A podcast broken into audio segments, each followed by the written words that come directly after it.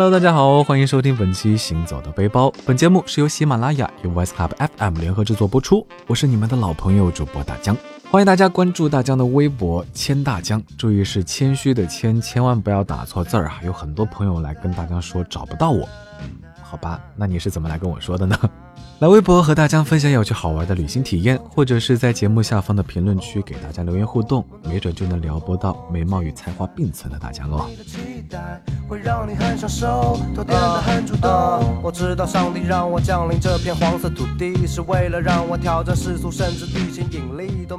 上海，一座古老而又新潮的城市，对于大江来说，有太多太多的记忆和思念。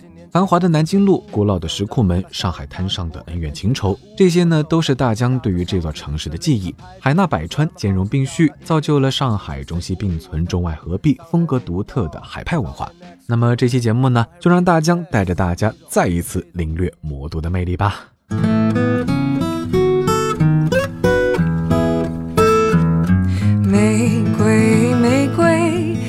那本次旅行的起始点呢？大江选择了扬子精品酒店。酒店坐落在上海汉口路七百四十号，地铁坐到人民广场站，步行一到两分钟就可以到达，紧邻南京路步行街。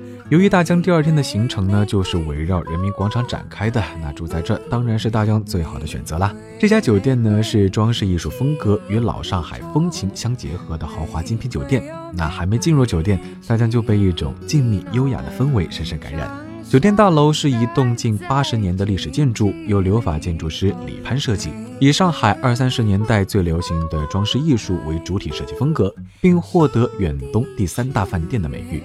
那这里也曾是阮玲玉、蝴蝶等老牌上海电影明星争相登场的社交圣地。为此，酒店保留了《玫瑰玫瑰我爱你》这首歌作为每间客房的背景音乐，还专门以玫瑰之名命名了一间套房。那这间套房也成了酒店标志性的套房之一，受到非常多的客人的喜爱。呃，当然，土豪朋友们可以去体验一下玫瑰套房。嗯，大江还是 老老实实去住我的标间吧。今朝风雨来璀璨，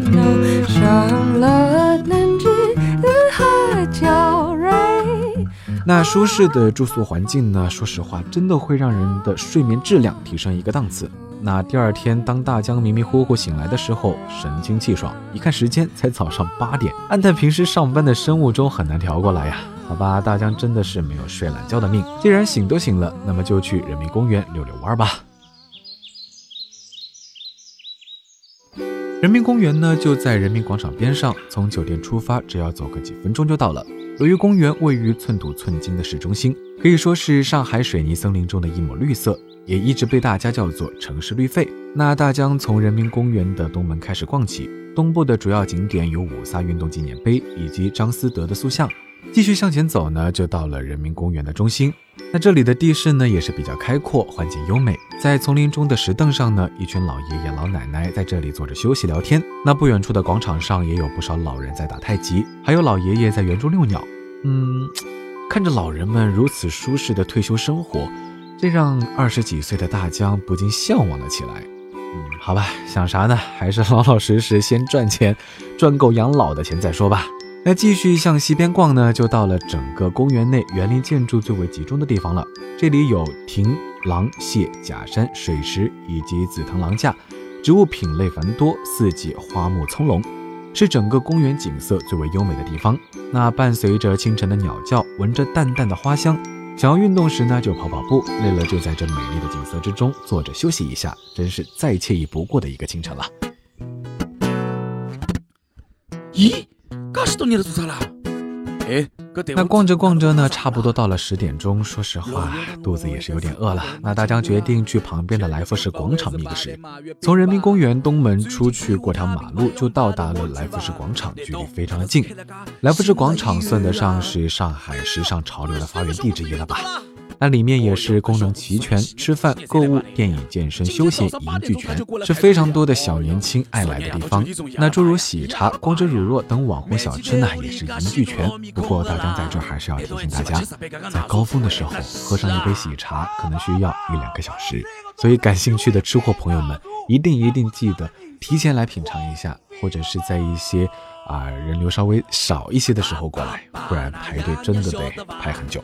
那话不多说呢，大江直接前往六楼的港乐茶餐厅解决了午饭这个问题。那在这家店呢，大江主要要推荐一道菜——蜂蜜厚多士。这道菜外面是裹着蜂蜜后烤制的面包，里面是切了一小块一小块的奶油味吐司，口感像以前的蜂蜜糕，甜而不腻。当然，在上面加一个冰激凌球的话，味道就更赞了。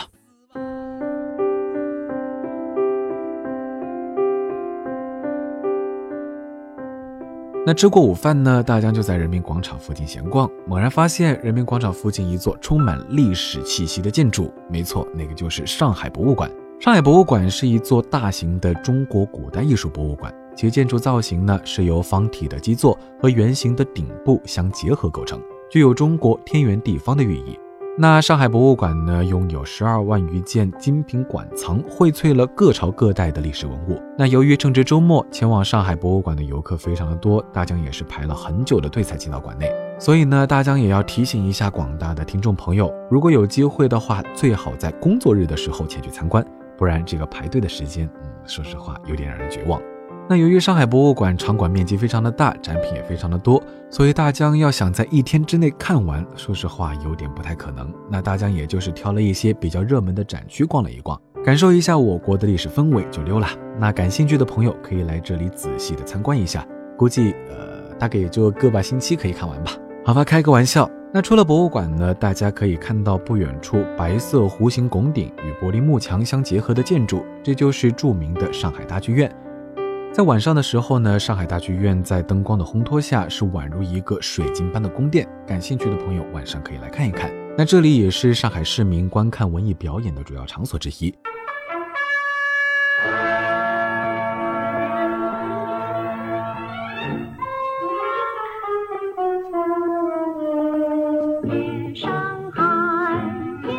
那接下来呢，大江就要前往南京路步行街了。说实话，南京路步行街一定是外地游客来上海必看的地方，就像你去了北京一定会去啊天安门，一定会去长城一样。那南京路步行街呢，西起西藏中路，东至河南中路，两端各有一个暗红色的大理石碑。那步行街上随处可见富有创意的城市雕塑，以及别致的路灯、花坛、电话亭。那低头呢，也能看到不少窨井盖上刻有不同的城市建筑图案，具有一定的艺术气息。南京路步行街呢，也是上海最繁华的商业街，这里既有永安百货、华联商厦、丝绸商厦等老牌百货商城，那又有新世界城、百联世贸国际广场、置地广场、恒基名人购物中心等大型的购物中心。那在这里呢，你差不多可以买到任何的商品。当然，除了购物之外，这里还是吃货的天堂啊！这里的购物中心呢，既有各种品牌的时尚餐厅、咖啡店，还有多家餐馆和食品店。比如呢，专吃上海本帮菜的老客乐酒楼、德兴馆、翠亭酒家，还有第一食品商店、沈大成点心店等食品点心店。那说到这里呢，想必你的钱包可有的受了。你就可以尽情的买买买。那由于大江就住在上海，随时随地都可以来这里，所以就不在周末凑这个热闹了。毕竟周末的南京路人是真的多啊。那逛着逛着呢，天色也渐渐的暗了下来。大江沿着南京路步行街继续向东走，就直接到了外滩。说实话，夜晚的外滩在景光灯的照耀下是一片璀璨，颇有十里洋场的诗感。那在外滩伫立着五十二幢风格迥异的古典复兴大楼。嗯，最令大家感到惊讶的是，这些建筑并非出自同一位设计师，也不是建于同一个时期，却拥有一种独特的和谐美。那多种建筑风格，其中就包括了法国古典式、法国大住宅式、哥特式，所以呢，这一片统称为外滩万国建筑博览群。那大江站在岸边，眺望着伫立在黄浦江对面的东方明珠、金茂大厦、上海中心等等，真切的可以感受到上海现代与古典的完美结合。说实话呢，每一次来这里都能够被这些美景震撼到。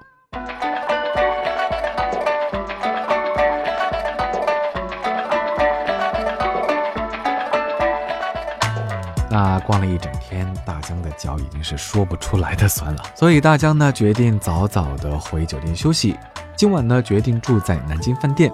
这个酒店呢位于上海市黄浦区山西南路两百号，紧邻南京路步行街，离地铁南京东路站呢也只有五分钟的路程，地理位置可以说是非常优越啦，方便大江第二天的出行。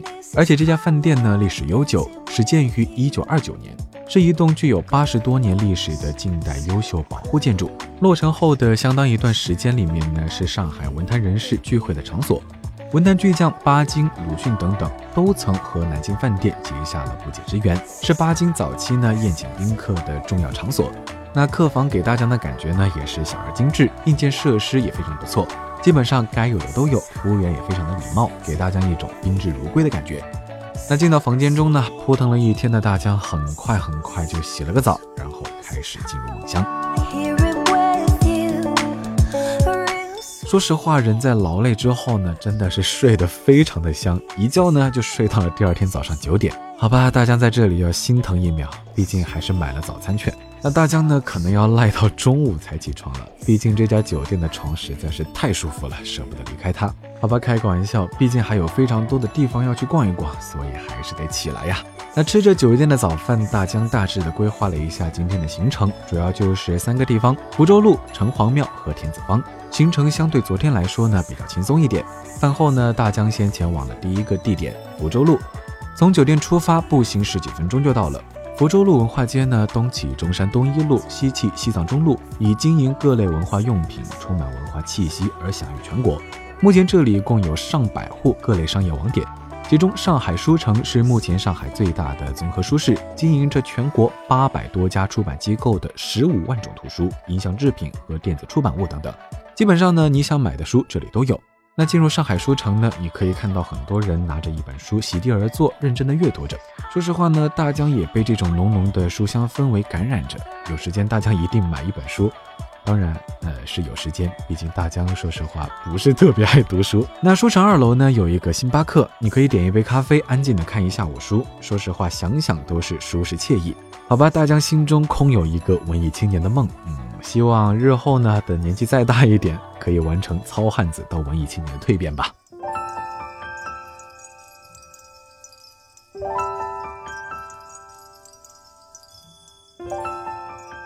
逛完上海书城呢，大江在地铁南京东路站乘坐十号线，直接到达了豫园站。出站大约步行十分钟就可以到达城隍庙旅游区。城隍庙旅游区位于市中心黄浦区东部的老城区，是集景点观光、购物、餐饮于一体的大片区域。除了豫园和老城隍庙这两个最主要的收费景点之外呢，还有九曲桥和湖心亭等开放性的小景点。那这里的南翔小笼包可不可错过？也可以坐在绿波廊餐厅内，边品尝上海本帮菜，边欣赏楼下来来往往的人群。那到了城隍庙呢？九曲桥，大江是推荐大家一定要去走一走。九曲桥九曲十八弯，而且每一处弯曲处的一块石板上呢，都雕刻着一朵季节性的花朵，比如正月水仙，二月杏花，三月桃花，直到十二月腊梅，雕刻的都是非常精美。那走过九曲桥是有着平安、幸福、身体健康的含义，所以九曲桥的人气一直一直非常的旺。那走过九曲桥呢，可以看见一家店排着非常长的队，相信大家都猜到了，没错，就是南翔小龙店。说实话，大江一直疑惑，为什么南翔小龙不去嘉定的南翔吃呢？这长长的队伍呢，告诉大江这里一定有着独特的地方。那大江这次也是下定决心，一定要吃上这里的南翔小龙。那大约排了两个多小时，大江终于买到了梦寐以求的南翔小龙。别看小笼包个头不大，里面可都是满满的鲜肉汤汁。那大江在这儿呢，也教大家吃小笼的方法，可以先在外皮上咬破一个小小的洞，然后先将里面的汤汁吸干净，然后再蘸一蘸醋，将剩下的一口吃掉。总体来说，这里的南翔小笼味道鲜美，汤汁够味，怎么吃都吃不过瘾。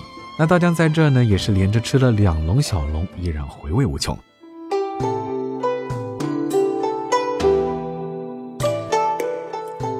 那过完嘴瘾之后呢，大江乘坐地铁前往最后一个目的地田子坊。田子坊是由上海特有的石库门建筑群改建而成，是上海里弄民居味道及海派文化的汇合。这里有卖复古眼镜和老式八音盒的小店，也有来自香港的潮牌服饰店。那如果你是一个吃货呢，这里有多家有趣新奇的创意料理店，满足你的味蕾。在田子坊，大家可以随意漫步在老弄堂里，看着房顶的老虎天窗，屋顶上细细排列的红瓦，山墙上的裂纹和绿苔，那到处都是充满了老上海的味道。那大江到达田子坊的时候呢，已经是夜晚，露天的酒吧呢，坐满了一张张不同肤色的面孔。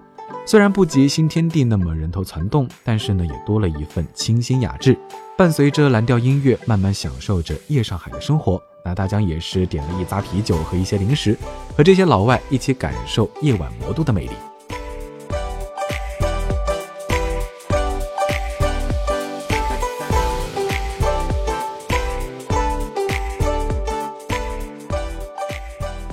就这样呢，两天的上海之行就结束啦。那在这两天的行程中，大江再一次体会到了上海海纳百川的海派文化魅力。大江觉得自己呢，再一次深深的爱上了上海。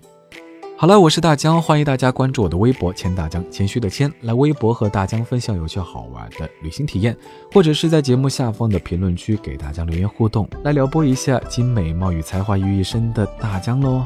好了，本期节目就到这里吧。下期节目再见，拜了个拜。